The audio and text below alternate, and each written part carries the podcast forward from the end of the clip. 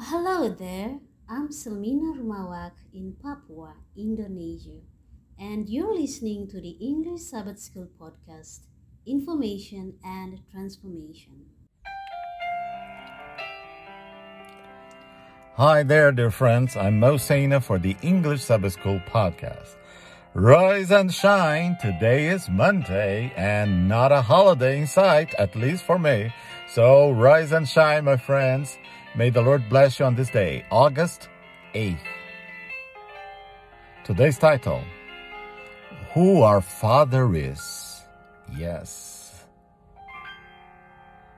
Shall we pray? Heavenly Father, oh, how wonderful it is to call you Father, a Savior, a Redeemer, a Creator, and yet also our tender Father guiding us and blessing us in so many ways. Send down your spirit, please, Father, so that we may understand your message for us.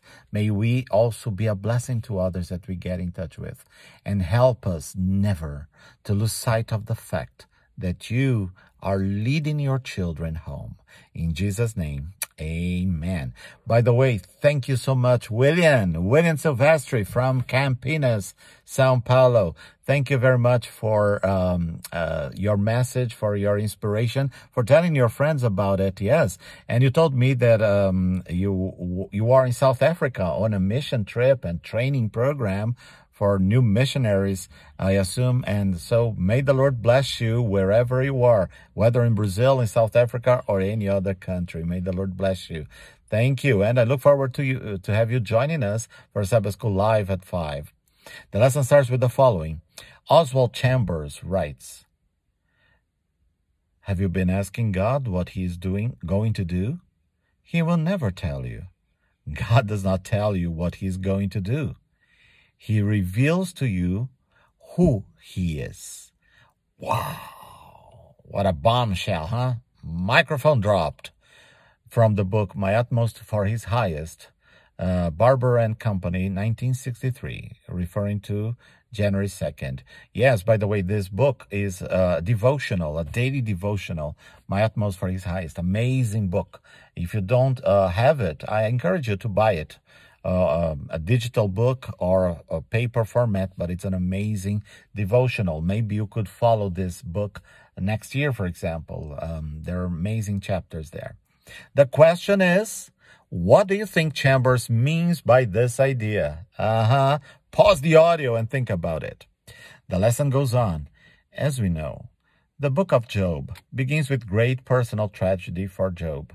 He loses everything except his life and his wife, and she suggests that he curse God and die. What follows is a discussion in which his friends try to work out why it has all happened. Throughout all of these discussions, God remains silent. Then suddenly in Job chapter 38, God appears and speaks. Who is this that obscures my plans with words without knowledge, without pausing, God asked Job some 60 jaw dropping questions. Not one, not two, not three, not six questions, 60 jaw dropping questions. Ugh. Open your Bible and scan through these questions in Job 38 and 39. Yes, uh, just a, a, few of them in in in uh, verse uh, 4. Where were you when I laid the earth's foundation? Tell me if you understand. Who marked off its dimensions? Surely you know. Who stretched the measuring line across it? Across it? Who shut up the sea behind doors when it burst forth from the womb? When I made the clouds its garment and wrapped it in thick darkness? Etc., etc., etc. So these questions that Job or I can't answer. So uh, after the last question, Job replies, I am unworthy. How can I reply to you? I put my hand over my mouth. I spoke once, but I have no answer. Twice, but I will say no more. Job 40, verses 4 and 5. But God is not finished. He then begins again and has another set of big questions in succession. Read Job's final response in Job 42, 1 through 6. So I'm going to be reading from the NIV, the New International Version, but please feel free to use any translation that I prefer. And it's not because I didn't read those chapters 38 through 41 that you cannot read them. Read, go by yourself, read them, take your time, exercise your own language skills, but most, most importantly, your spiritual skills. Get your muscles of faith and read by yourself and see how could you answer those questions. It's like a job interview that you say, I failed. Okay. I'm not getting this job. So Job 42, 1 through 6.